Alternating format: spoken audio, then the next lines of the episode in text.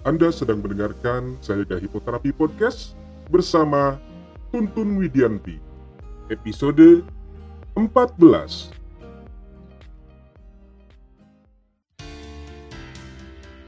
Selamat datang di serial audio podcast bersama Sayaga Hipnoterapi, institusi penyedia layanan hipnoterapi dan konseling profesional di Kota Bandung yang membantu penanganan berbagai masalah kesehatan, emosi, dan perilaku yang mengganggu kualitas hidup.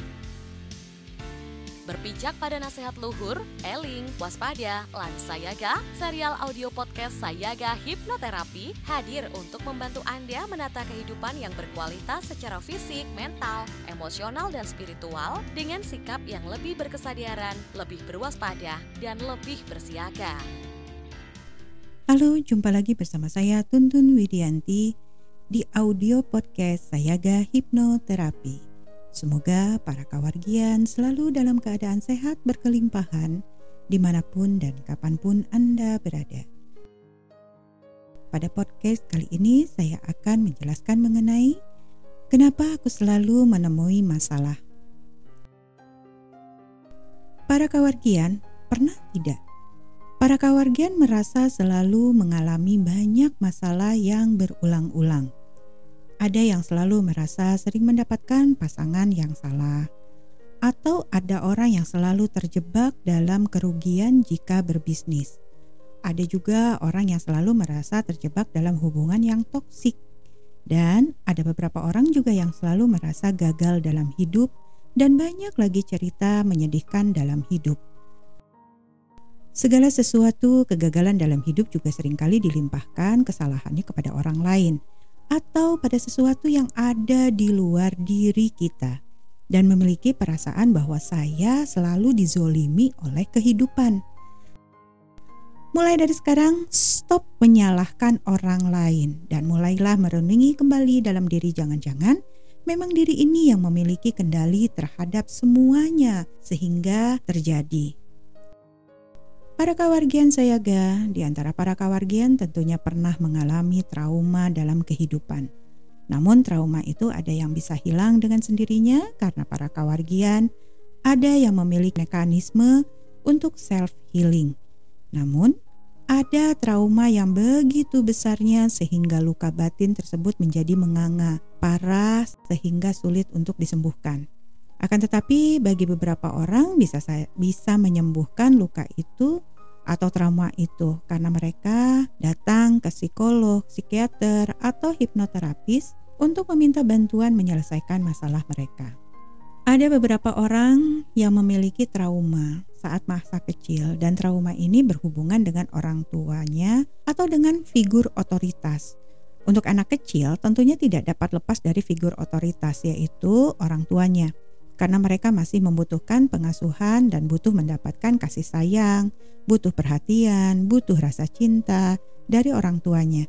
Nah, tetapi ketika orang tua menampilkan perilaku yang membuat anak sakit atau trauma, maka anak tidak memiliki pilihan lain selain mencintai orang tuanya.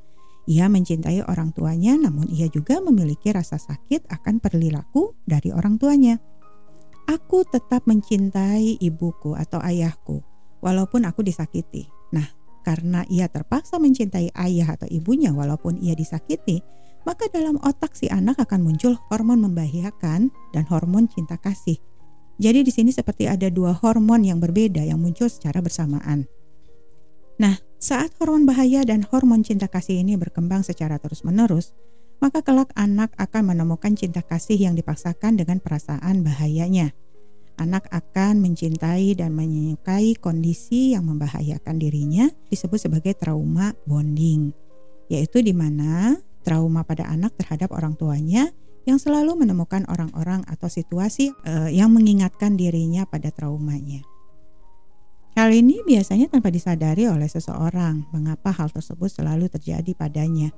Pada kondisi yang merugikan ini ia justru malah merasa senang Makanya ada orang yang selalu berulang kali menemukan pasangan yang salah dan selalu melakukan hal yang tidak baik kepadanya.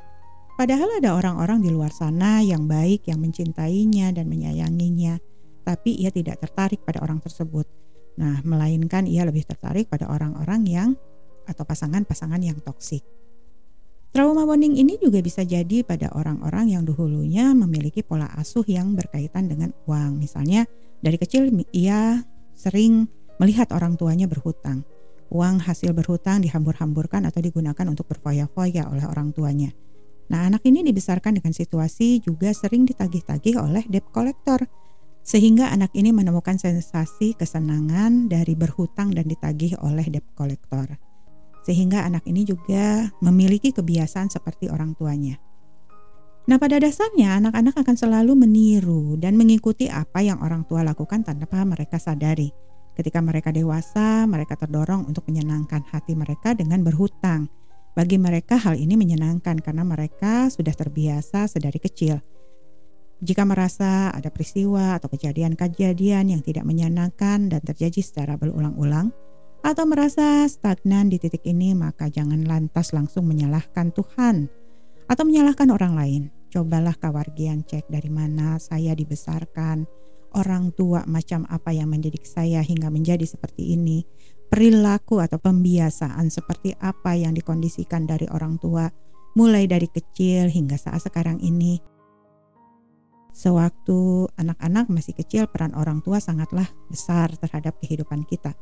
Namun ketika kita sudah besar, maka peran orang tua akan semakin kecil dan semakin berkurang. Sehingga saat sekarang ini bukan berarti kita menyalahkan orang tua ya. Karena dulu membentuk yang membentuk kita seperti ini orang tua. Tapi kita saat sekarang ini memiliki kendali terhadap diri kita. Kira-kira apa yang harus kita lakukan ya dengan semua kejadian yang sudah saya alami? Nah, berarti mulailah harus ada kesadaran uh, bahwa saya memiliki kendali untuk terbentuknya kembali pribadi saya menjadi pribadi yang lebih baru. Nah, ini gimana caranya ya? Caranya yaitu dengan mencoba berdamai dengan trauma dan memaafkan semua yang terjadi. Apabila sulit untuk dilakukan secara mandiri, para kawargian dapat meminta bantuan dari tenaga ahli seperti psikiater, psikolog, atau hipnoterapis. Hipnoterapi adalah salah satu psikoterapi yang dapat menyembuhkan trauma luka batin di masa lalu. Yang diharapkan ketika trauma tersebut sudah sembuh, kehidupan akan menjadi berkelimpahan, keberkahan dan lancar. Demikian penjelasan dari saya, semoga bermanfaat.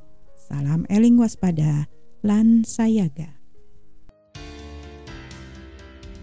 Serial audio podcast Sayaga Hipnoterapi menghadirkan inspirasi kehidupan yang diintisarikan dari berbagai keilmuan psikologi dan pengembangan diri yang juga diadaptasi dari kisah nyata para individu yang menjalani program terapi dan konseling bersama tim profesional dari Sayaga Hipnoterapi.